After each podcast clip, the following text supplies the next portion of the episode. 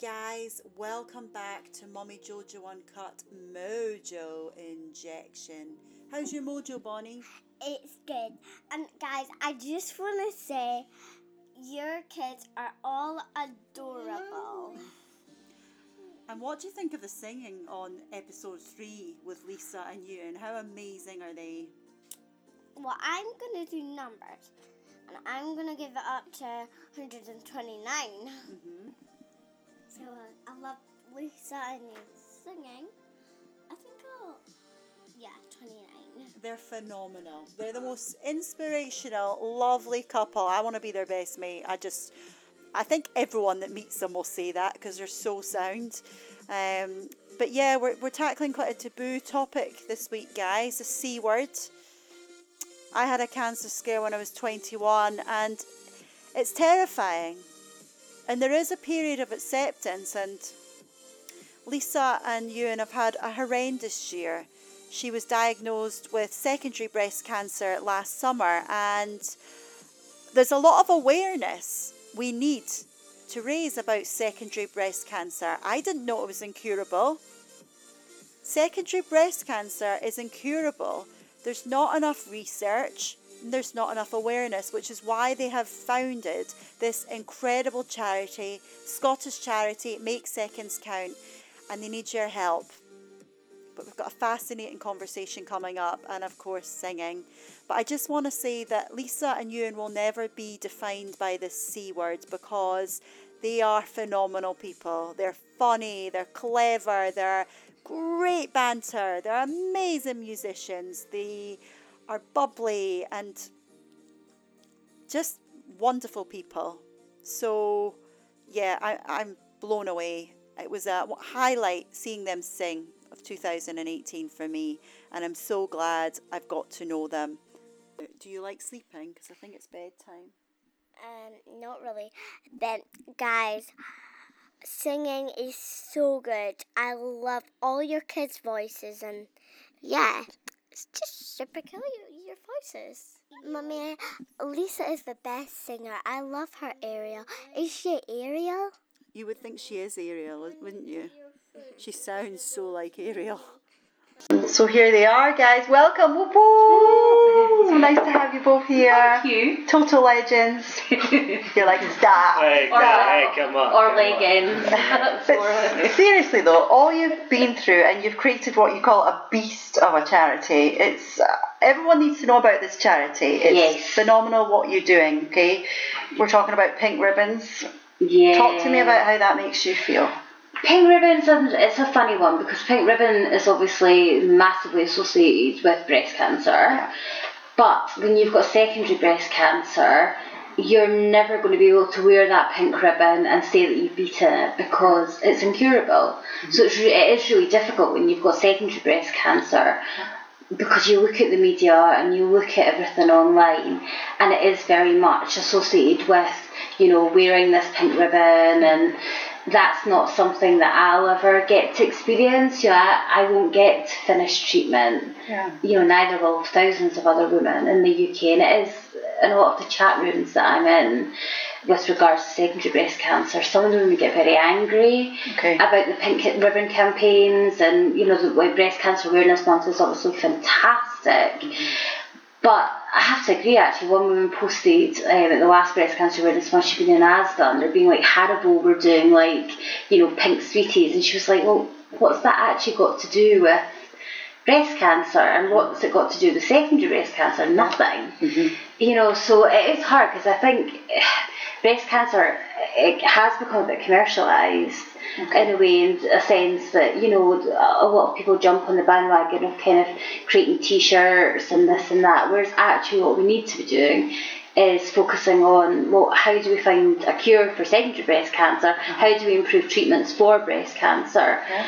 You know, let's look at the research aspect of it. You know, and obviously there are brands now that, you know, create products specifically for breast cancer, which is great because a percentage of the money is going to that. But actually, is that really where the money needs to go? Yeah. You know, for me, living with secondary breast cancer, I want more money to go towards the research side of it, because at the moment there isn't a treatment that's going to cure me or anybody else that's got secondary breast cancer. And you know, the kind of statistics say that I think it's approximately kind of 5 to 9% of all the kind of money in the breast cancer pot goes to secondary, which is tiny. That's terrible. Yeah. You know, it's it must be you with rage as well. Yeah, I think what we found was that, you know, when Lisa's right, you know, you hear about all these people with primary, and you see like the main stories that you hear about primary, and it's all about, you know, survivors and kicking cancers but and doing that, which is, you know, which is brilliant, and not in any way demeaning primary, because, you know, going through primary breast cancer is hellish. Yeah. It's absolutely hellish, both on the person, on the individual, and all that kind of stuff. But there's kind of an end point for that. You know, yeah. lots of hospitals have got bells in the chemo ward. I'm on my last chemo. Mm. You know, Lisa will never be on her last chemo. And there's almost this kind of thought process about breast cancer now, because the stats are so good, you know, and they are, and we've come so far in the last 10, 15 years, 20 years. The stats are so incredible about breast cancer. But it's almost to the point now where it's just being seen as an eminently survivable disease. Yeah. You know what it is. You know, in primary, it's, you know, this 95% of people, which is amazing. Yeah, it is. It's incredible. You know. But it's almost like when somebody gets diagnosed as secondary, the first thought is, oh well, sorry, that's it, and that is shit. Sorry, I'm sorry, that is done. You know, we had friends when Lisa first got diagnosed with secondary, and they were you know, friends were rallied around and incredible. But we had lots of friends who came to us saying, "Oh, Lisa, she's one of the bravest people I know. You know, she'll fight this, she'll beat this." And I had to sit them down and go, "Well, yeah, do you know what? She is one of the bravest people I know, but she's not going to beat this." Yeah. And they looked at me like I had two heads. They thought it was absolutely crazy. What the hell are you talking about? Of course she'll beat this. Yeah. But no, she won't. Mm. I still get that even now, you know, a year down the line, where, you know, I'd like to think that we have educated some of our friends, and I know we have, you know, but if I post sometimes on Facebook, you know, an update on how my treatment's going, I do still get a lot of people who are like, oh, you're going to kick its butt, you know, and like, I'm not going to kick its butt. You'll get a damn good kick. I'm trying, of course you know, and I'm going to fight tooth and nail, you know, to be here. You know, I've got a wee boy that it needs his mummy, you know, but there isn't a cure, and we can't go away from that, you know, that's the way it is. I think at your launch at Prestonfield, it was a phenomenal launch, and Edinburgh was just, we were all blown away by you guys, and it was emotional, but the passion just comes across, and it's true, we need more awareness of this. I didn't know. Yeah. And that's the thing, is that people don't know, and you know, it affects men as well. You know, we can't get away from that. It does affect, to a much less degree, it affects men. But in the vast majority of people who get secondary breast cancer are, of course, women.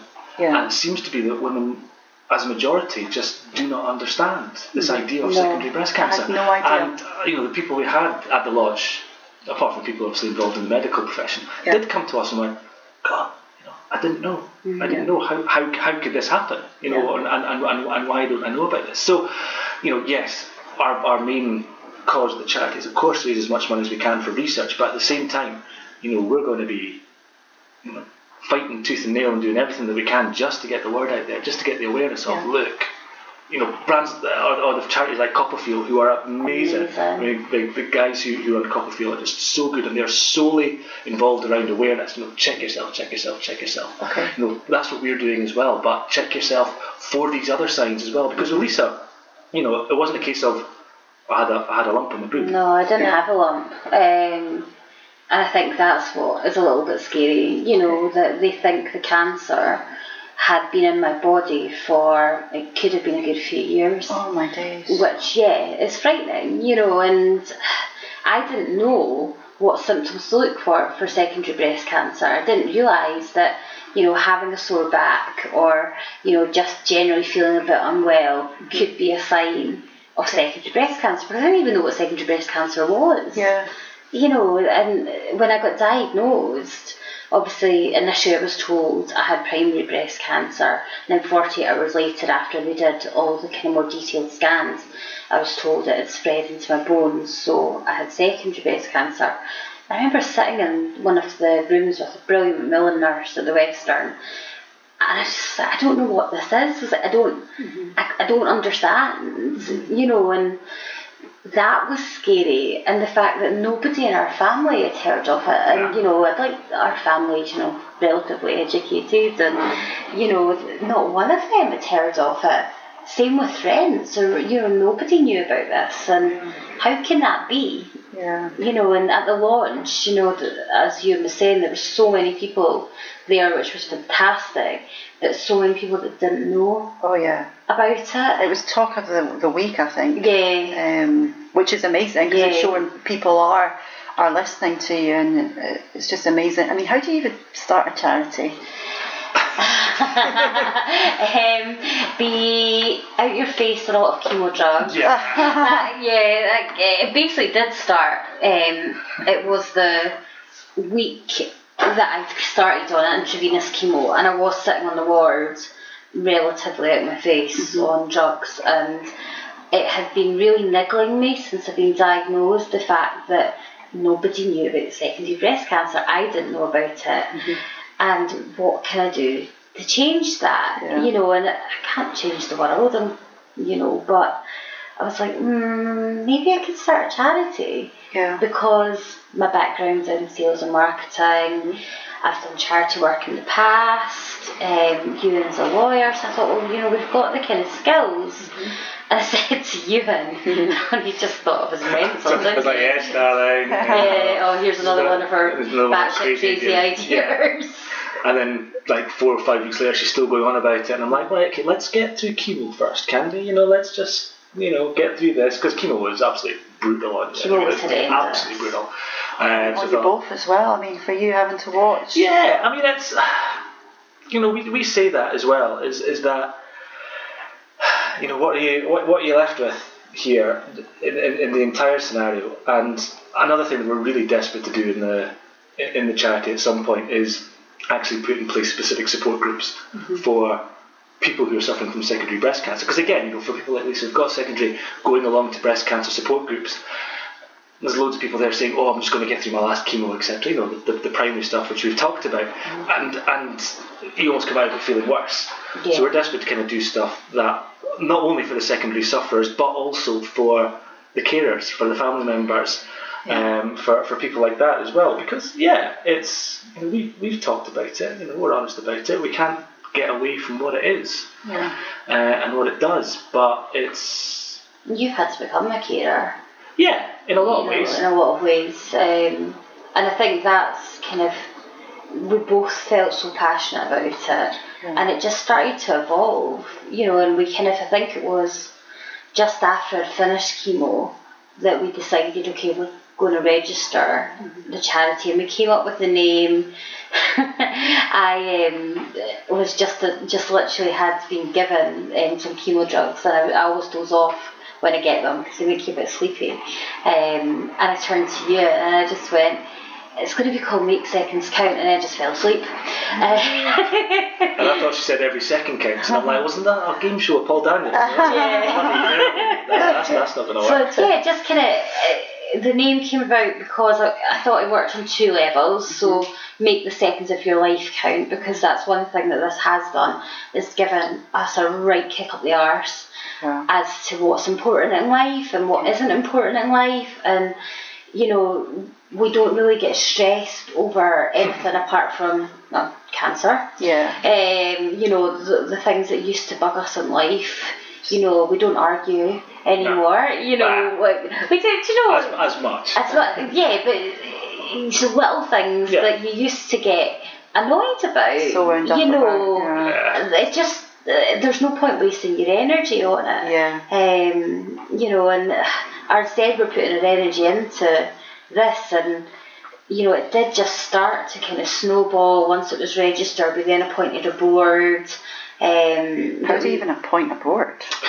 We sat down one night and basically kind of, I knew what we kind of needed on the board in terms of skill sets, And then we just sat down and chatted through who we knew that we thought had the relevant skills. We didn't want it just to be like our best friends.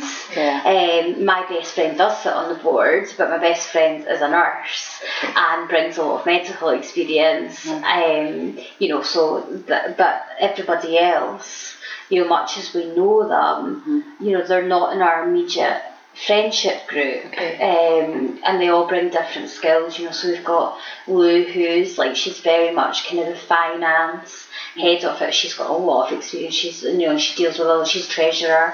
And then we've got Fiona, who's just like the bubbliest. I went to uni with her. I went to school with her. Oh, that's right. She's just amazing, and she's amazing. Yeah. She knows so many people, and she's so passionate about it. Yeah. You know, so she's just great. And obviously we've got my best friend Catherine, who is a nurse, and she's obviously bringing a lot of medical experience and connections with the Western. And we've got Johnny, he was chair of the merchant company, is that right? Company. He sits on the board of St Columbus as well, so he brings that. Yeah, so he's experienced. What a team you've got. And then Kylie from Egg, from Edinburgh Lost Girls. I'm sure nobody knows who Kylie is. It's an amazing team. We've got a fab team, and I think the dynamic is really good. And what's so important is that everyone's come in, you know, we spoke to them and just asked them, and, you know, every single one of them straight away has gone, yeah, you know, they're so passionate about it, they get what it is, we're trying to do, and you know, they are so committed to making sure that it goes forward. You know, 'cause this is Lisa's idea, but Lisa sure as hell can't do it, and we can't do it on our own. You know, I'm still working. You've got treatment. We've got a wee boy. You know, we can't kind of run the world ourselves. So they were totally on board as right. You know, we're there to help you. This is your vision, but we're gonna see it through. And it's just been amazing. I think it's times like this you really see the amazing magic in people. Yeah. Do you know what I mean? We've been blown away. Yeah. You know, by everyone. People who, even from the second you got diagnosed, from friends who, speaking personally, friends who I hadn't spoken to in 10, 15, 20 years. Yeah. You know, even if it's just a message on Facebook or something through Twitter, and it's only become actually really close with people again, because they're like, right, what can I do to help? Yeah. And then we had, you know, like the girls, my school mum friends, they did like Meals on Wheels for us. Amazing. And, you know, I mean, that, I can't explain how much of a help that was, you know, and just, I found it a bit of a strange journey, because there are people who I thought would maybe be there a little bit more who haven't been. Do you think that perhaps, and this is part of what this podcast is to do, is to get people talking openly about things they're afraid to talk about? Yeah. Some people don't really know how to deal with it. Absolutely, yeah. Totally. And they don't want to process it. Yeah. A lot of them are the same people who said, it's all right, you'll kick this. You know, and nobody's doing it on purpose. You know, no, absolutely not at all. But it's so hard to talk about it and process it. In many ways, we're lucky. It's one of the good reasons why we've set up the charity is that we talk about it. Yeah, we talk about it every day. Yeah. We talk about Lisa's secondary breast cancer pretty much every single day. It's not the elephant in the room. It's not this thing that we push the back of our head and go, la, la, la, la, la, this isn't happening. Yeah. So it means that when it does come to the... It was for a while. Yeah, it was But it means that when it comes to the fore again, we're not having, dare I say it, the inevitable breakdown. Yeah. We do still have inevitable breakdowns, of course we do. You know, but because we're talking about it every day, it's therapy. Yeah. In a way, it really is. It is, and I think when people see us talk about it, it makes, you know, people that are close to us feel that they can talk about it. Yeah. You know, because it does affect everybody, and I think that is, you know, people that I maybe thought would be there a little bit more, it is because they're a bit scared to talk about it, and maybe don't want to accept that it's actually happening. Yeah. I've had to accept it's happening. And how long did it take you to accept? Months. Yeah. Yeah, the first few months I didn't want to see anybody. Yeah. I mean, I was in hospital pretty much for the kind of first 5 weeks.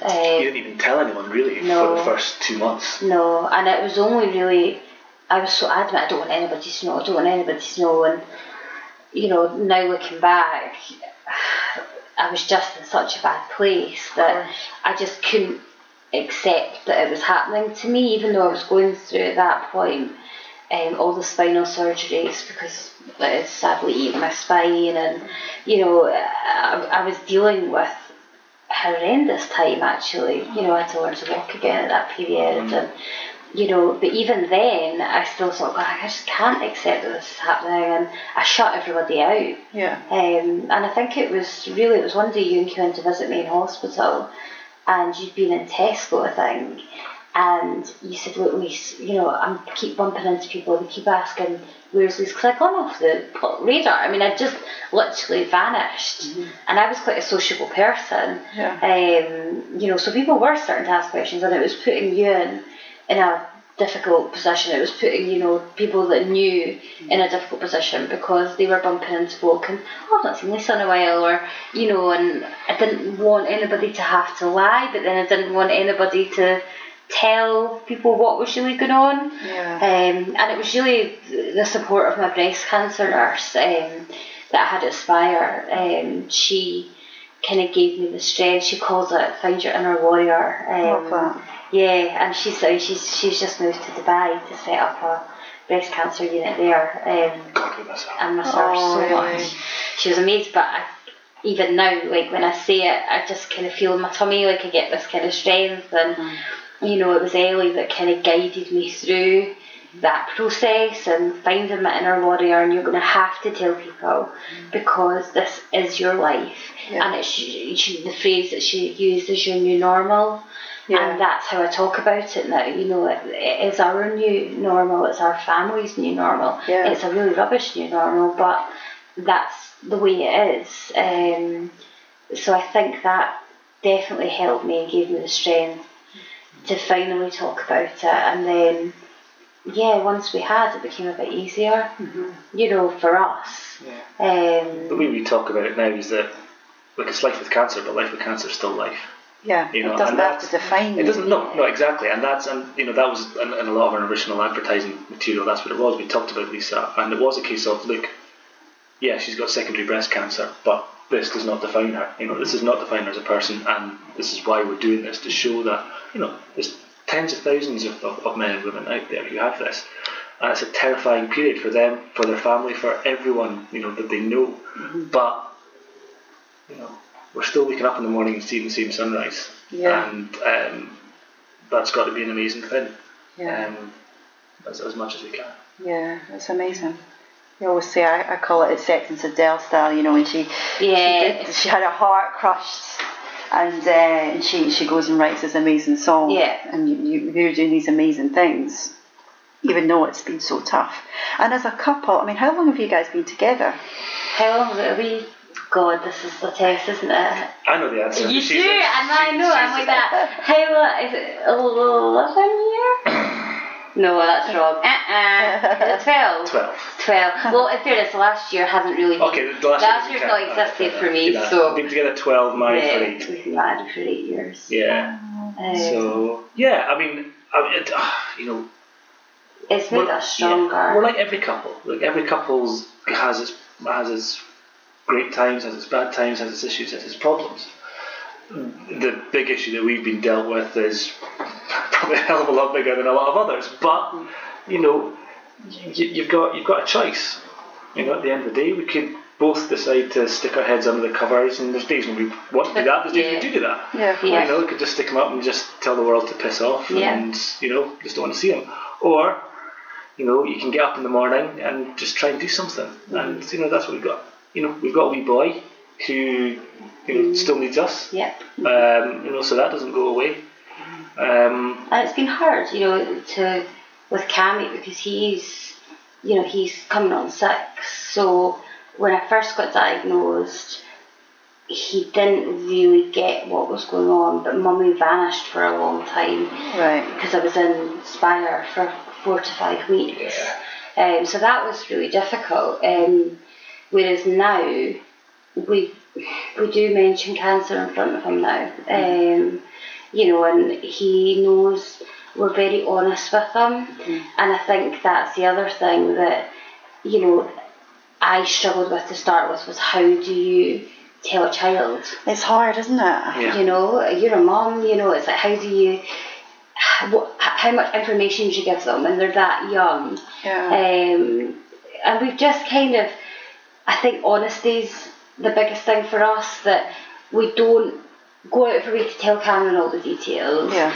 But and we also, he wouldn't understand it anyway, yeah. He's so young. But then we don't hide things from him, so we're very honest now that if I'm going into hospital, we'll tell him, you know, Mummy's going to hospital, or, you know, Daddy's got to come with her. The only time he gets a bit thrown is, unfortunately, there's been a few times that I've had to be admitted by emergency, or, you know, and he's not coped with that very well. No. But, you know, he's only 5. Yeah. You know, actually, you know, we started kind of reading to him.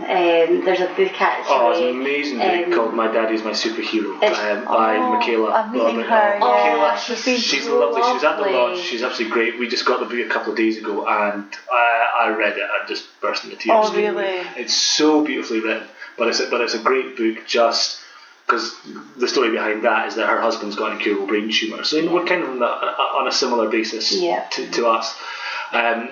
But she wrote this book specifically for her kids, just this beautifully rhyming book, just talking about how Daddy's not well and how Daddy's great and one day Daddy's not going to be here. And it's just wonderful. I've not been able to read it to Cam yet because I need to be able to practice to read it. Oh my days, I'm well enough thinking about it. With my voice not wobbling. But, you know, it's tremendous. And there's a whole load of things out there like that. You know, yeah, there's another book that... Mummy's Got a Poorly, which has been written by a girl who's got secondary breast cancer. You know, and it's just finding the right terminology. But I mean, that's not, you know, the right terminology, I think, is another thing that, you know, we're trying to educate people on as well, because one thing I was really scared of when we decided to do the charity was how I was portrayed. I didn't want to be the face of this charity. It wasn't about me, it was about the bigger picture. But obviously when you get any sort of publicity, they have honed in on me, and I was really scared about what terminology we use, because I am in terminal right now. You know, in medical terms, terminal is if you've got less than 6 months to live. I'm incurable, but there's a difference, you know, and it's just trying to educate people on the correct way to talk about it. It's, you know, whether it's with children, whether it's with friends, because there's a massive difference between being terminal and being incurable. They're both horrendous. You know, but I would really struggle if people, you know, terminal mum. That, you know, that isn't the situation right now, and I hope that's not going to be the situation for a long, long time. You know, got that. You know, we've got to get research, we've got to get more drugs, you know, and that's my hope. But you obviously do get people who, you know, do kind of just tar you with this brush. You know, I think as you said, kind of, you know, earlier when we were chatting, that's one thing that what women with secondary breast cancer struggle with, is it's almost like you're written off. It's like the relatives that nobody wants to talk about. You know, because it's like breast cancer. Well, you've got secondary. What's secondary? Sorry, guys. Nothing, you know, nothing we can do. And that mentality needs to change. You know, it's women with secondary breast cancer, we need a bit more of a voice. You know, because people aren't going to want to raise money if they don't know what it is. You know, and that's where we're at just now, is, you know, we're so passionate about it, but we need lots of other people to become passionate about it. You know, as passionate as they are about the pink ribbon campaigns and, you know, which are all amazing, but secondary needs to be sitting alongside primary. What's your vision? Like a different colour, a different... Do you have ideas of what you'd like to do? Well, when we were kind of designing the brands, so we have incorporated pink, but we've incorporated purple as well. Love purple. And a bit of teal, because they are the colours that kind of globally do represent metastatic breast cancer, which is secondary breast cancer. So we wanted to tie them in. And then we have on our logo...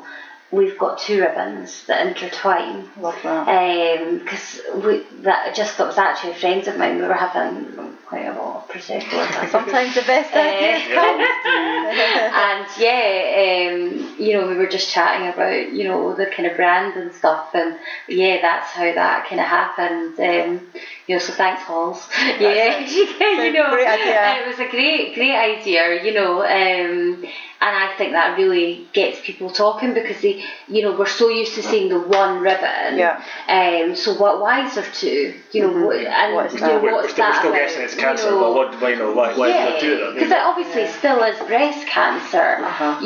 But it's a different form of breast cancer. And we just wanted it to be a little bit different, so that it did raise kind of intrigue in people, which hopefully it has done, and it will continue to do.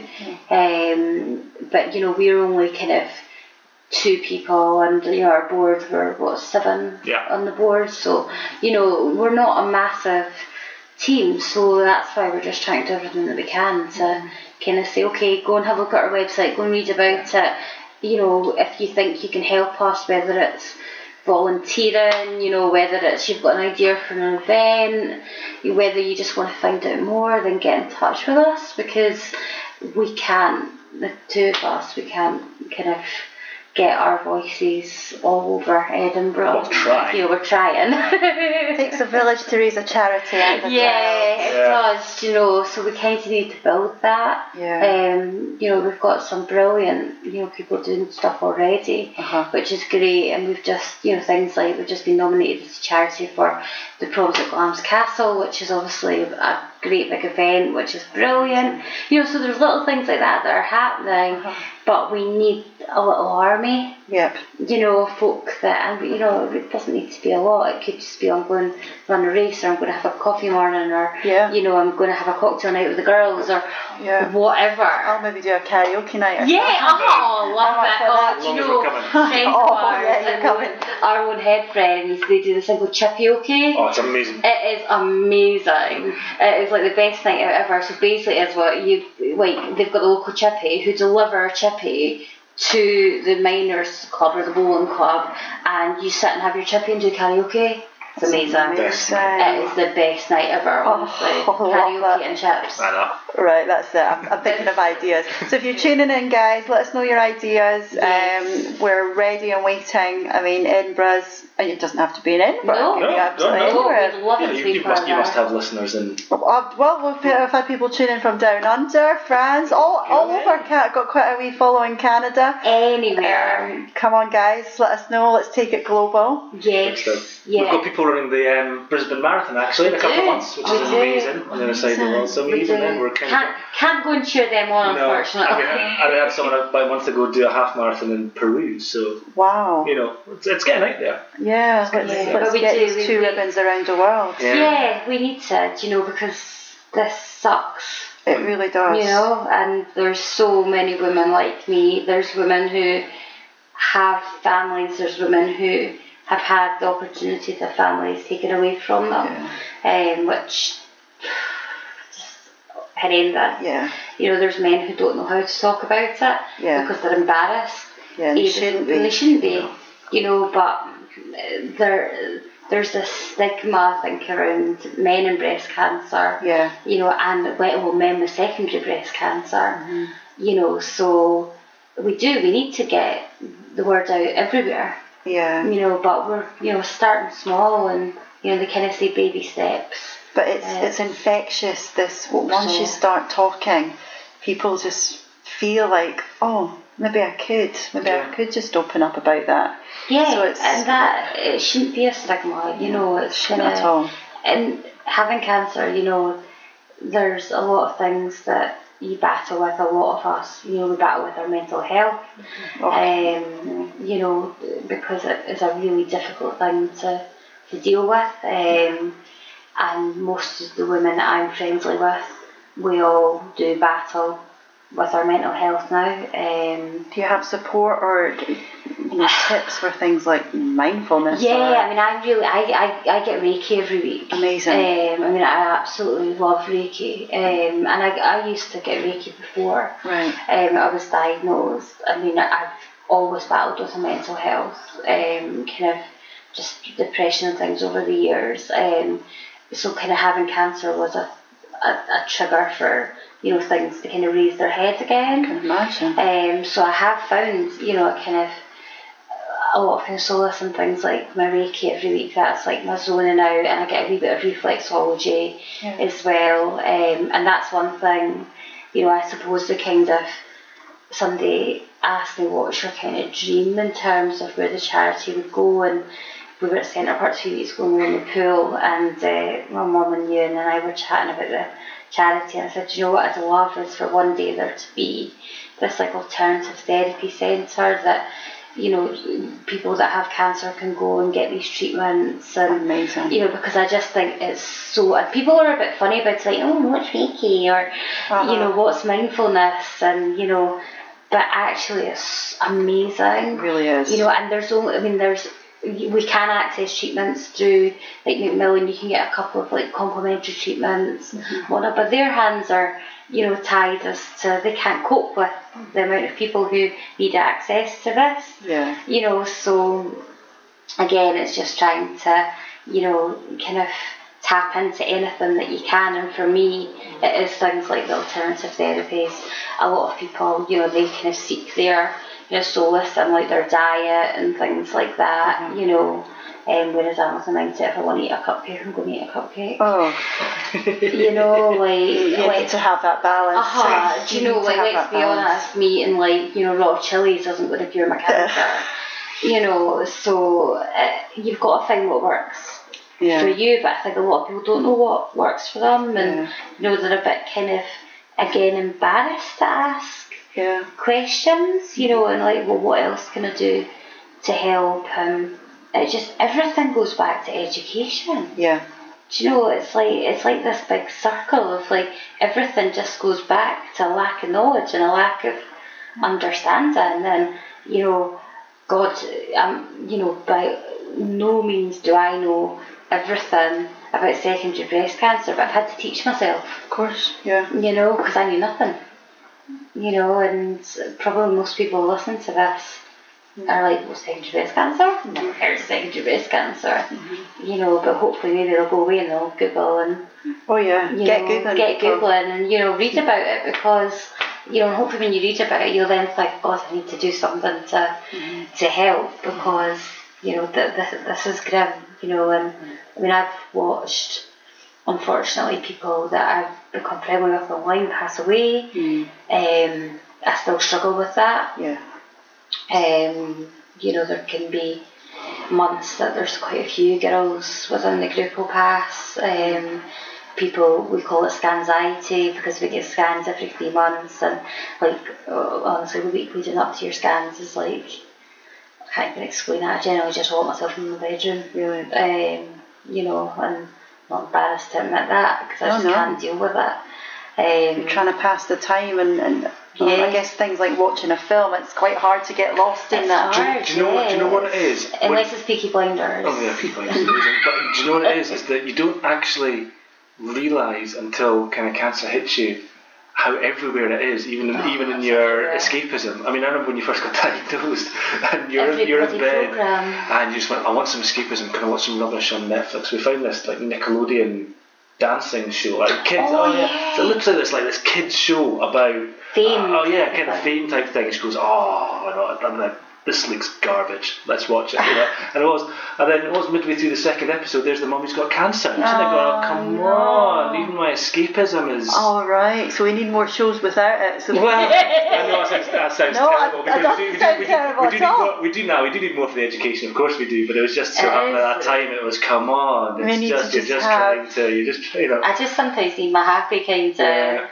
you know, I kind of, it's only really the last couple of months that I've managed to, I suppose, start to live a bit again. I was chatting to my new breast care nurse, who's amazing, who used to be my chemo nurse, and she's now been moved positions, which is lovely actually, because it's good to keep that relationship, you know, kind of going. Yeah. Because you put a lot of trust in your team, you know, and the team that's buyer where I'm treated are just, I mean, they're like my family now. I can imagine. You know, because I spend so much time there, you know. And what was I saying? You said you were chatting to her about something. Oh, what was I chatting to her about? So you get this quite often as well, chemo brain. Chemo brain. I get like that anyway. Honestly, I'm like that. What was I chatting to Katie about? It'd been everywhere. No, it's gone. No. Gone. No. It's gone. Scrap that. That's chemo brain. It might come back. It's going to come back. It's starting to live again. That's what I was going to say. Is I'm actually struggling a wee bit just now because I don't know how to live again. Uh-huh. Like, it's very difficult because I've been so ill for the last year that all I've been able to focus on is actually beating feeling unwell. Yeah. You know, because I've had to deal with so much surgery and, you know, so now when touch wood, I'm actually feeling not bad. I'm really struggling with that a bit because it's really, I'm like, how do I live? Because a part of me is like, what's the point in doing X, Y, and Z? You know, and then another part of me is like, we should just get on with it and just, you know, like, live your old life. Yeah. You know, but it's hard to... adjust. I mean, because you've grown so much, probably, in ways... Changed. Because it's that transition that you're forced into. Yeah. Nobody picks cancer. No. So it will have changed you, and then you're saying, but you get a holiday? You're going to book a holiday? We have. We're going away 2 weeks. Oh, where are you going to go? We're going to Puerto Plata. New Yorker for a couple of weeks, which is just amazing. It's I don't think we ever thought we'd get a holiday again. Oh, like, that's amazing. Yeah, there's that time when you do wonder, you know, will we get away? And you know, we actually booked it a while back, but you know, even now I booked it on, you know, the more expensive free cancellation, you know, literally, so we're not having to pay for it until the very last moment because you just don't want to tempt fate.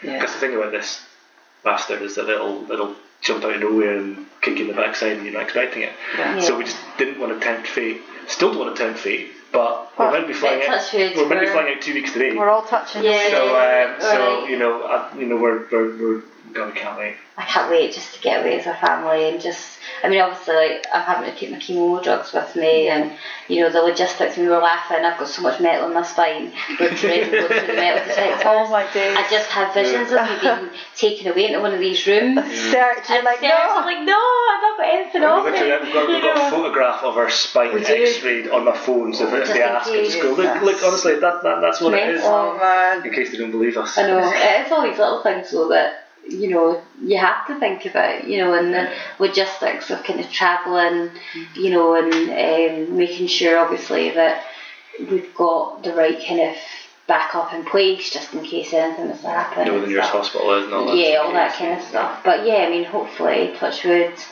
you know, it'll be all right. I'm knackered, but I can be knackered in the sun. Yeah, we all need a bit of it. Or not in the sun, you know, it's kind of, people are like, you can't sunbathe, and it's like, well, I know, I can still, you know, I'm not going to be sun worshipping, but just the warmth. Yeah, and just lying under the umbrella, or, you know, and just chilling. Just chilling with a magazine and wear whatever you want. Totally, you know, and there is that, you know, that whole thing of like, oh God, I've got to put a swimsuit on, and I've had so much surgery, and...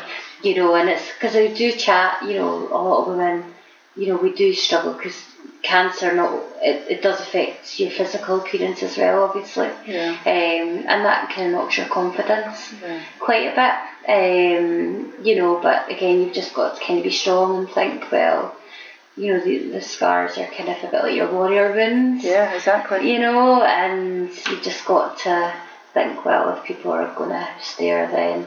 why do this be a problem in the first place? Call stretch marks like magic marks. Oh, I know. Yeah, totally. It's like, you know, it's a miracle, and the things you go through. You just have to. This whole chapter in my book about scars. And, yeah, and it's so what you're saying. But and what about singing? Because you said to me, you guys haven't sang together because you met through music. We did. Yeah, we did musical theatre in Edinburgh. And what was it? Me and my girl back in 2000. All right, darling. Yeah. Yes, we did loads of shows together. We played opposite each other once. In Oklahoma at the Kings, and it was the worst experience. No, it was. I mean, it was a bloody brilliant show. It was brilliant, but I tell you what, you just never play opposite your other half, because we were. I'm a terrible dancer, and Lisa's a brilliant dancer. Well, I'm not a brilliant dancer. I can't even like bend over now. You were an awesome dancer. So having to dance together was just. Well, we had to do this polka because I was Annie and he was Will Parker, and of course the guy's meant to lead, but she's going around going, I'm. I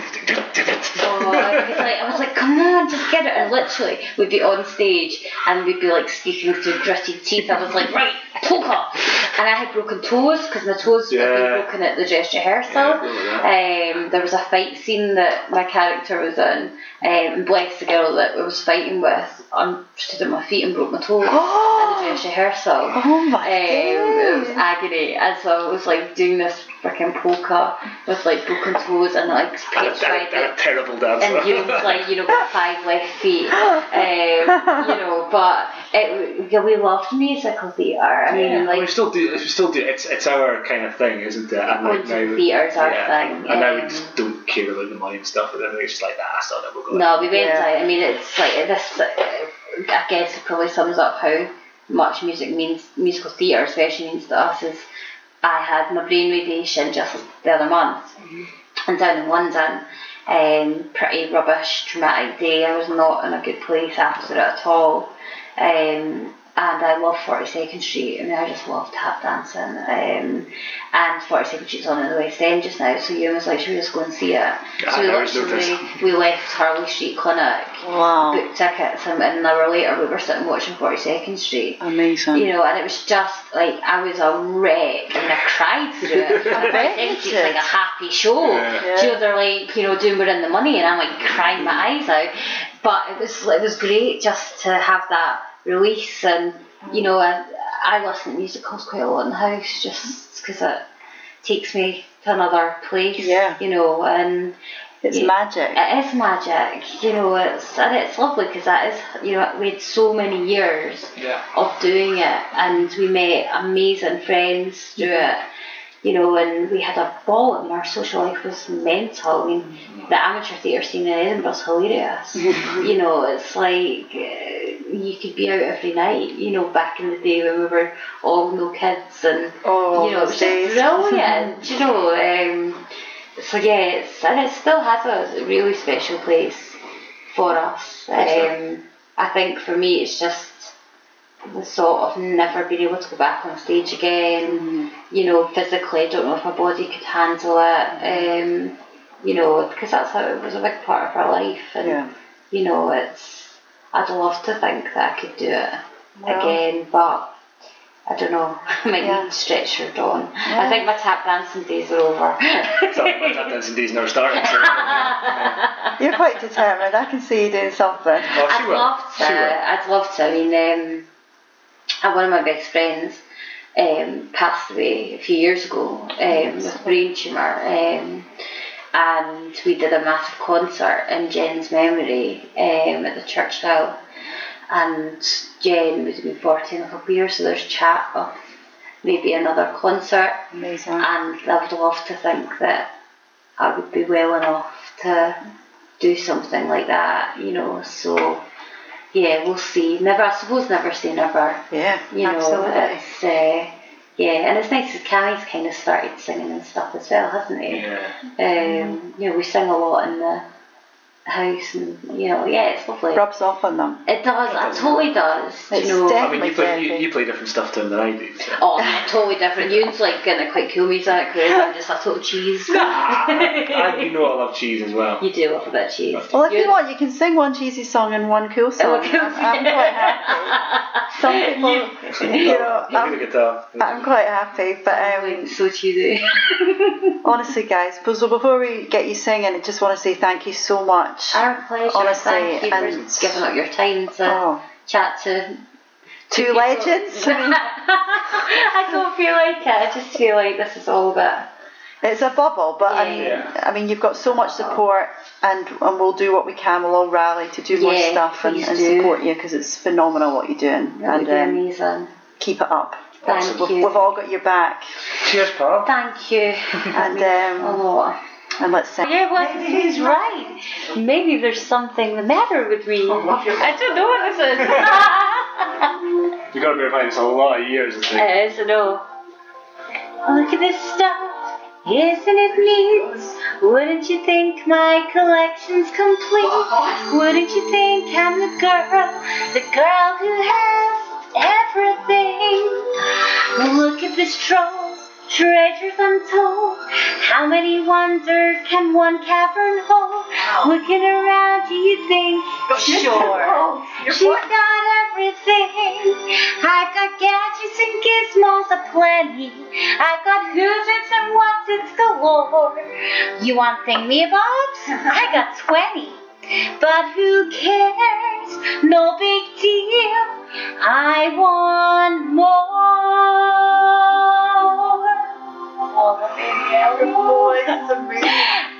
I want to be where the people are. I want to see them dancing, walking around on those, what do you call them? Feet. Flipping your fins, you don't get too far.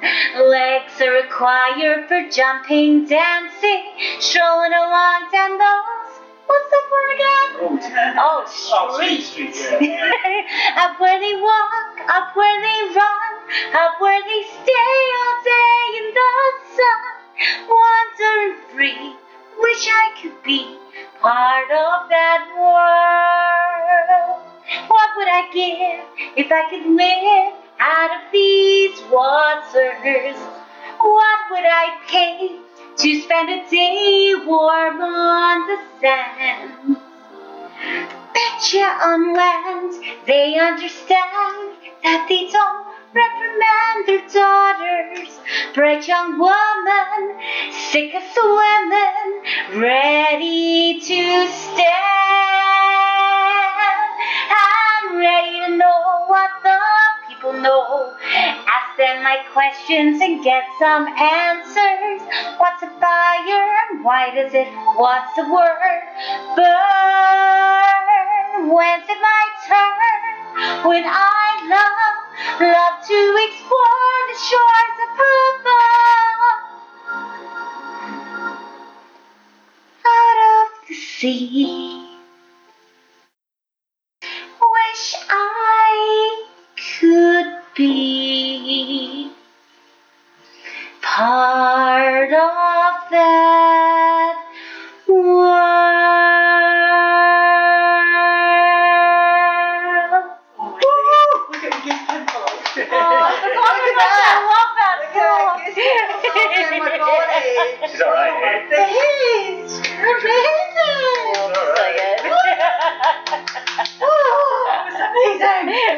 Oh, you just come and sing to me. I love singing. Voice is phenomenal. I love singing. Oh, it's like, makes me happy. Makes me happy listening to you. I don't know if you're singing. You've got a higher voice than me. It's bringing pink and blue and everything. Oh, good. That's really like it. You're sorted. Well, good. Male's blue. Ah, it's an F. I don't know. Oh, and both. Right, so what? Pink. Pink. Right. Do you start then? Don't go breaking my heart. Yes. I couldn't if I tried. No, honey, if I get restless. Baby, you're not that kind. You guys are awesome. Don't go breaking my heart.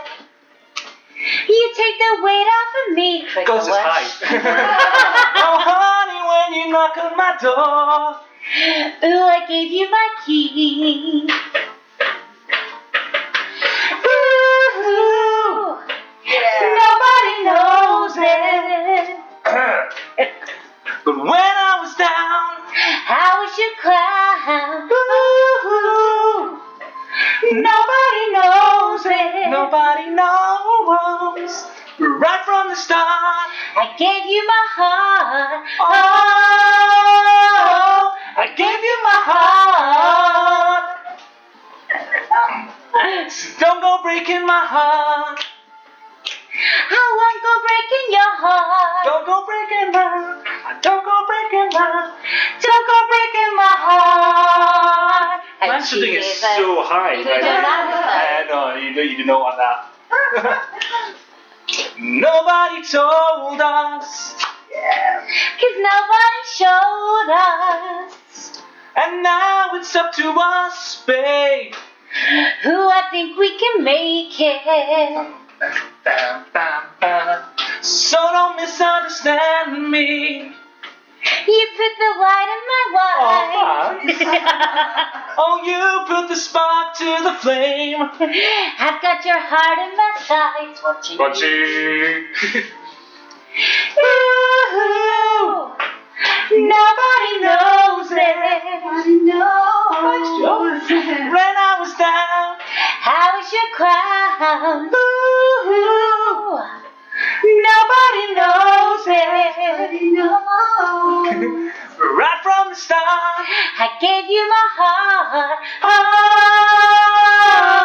I gave you my heart. Woo! So don't go breaking my heart. I won't go breaking your heart. I'll go breaking mine. I'll go breaking mine. Don't go breaking my heart.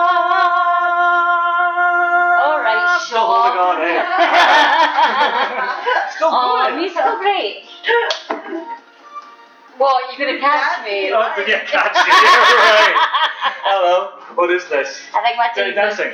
Yeah. The potato. That's about my limits now. Cheer dancing. That was better. Woo-hoo. Nobody knows it. Knows. But when I was down, I was your clown. Right from the start, I gave you my heart. Oh, I gave you my heart. So don't go breaking my heart. I won't go breaking your heart. Don't go breaking mine. Don't go breaking mine. Don't go breaking my heart. Oh. Don't go breaking my, no, don't go breaking my, don't go breaking my heart. Don't go breaking my, won't go breaking my heart. Don't go breaking my, won't go breaking my heart. I won't go breaking your heart.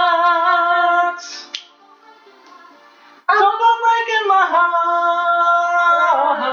Don't go breaking my heart. Don't go breaking your heart. Oh, you guys are freaking awesome. Oh, it's fun. Oh, it's fun. Days. I'm coming to your concert. Oh, it's fun. Oh, love it. Oh, I've missed it. Oh, I don't know what's than that.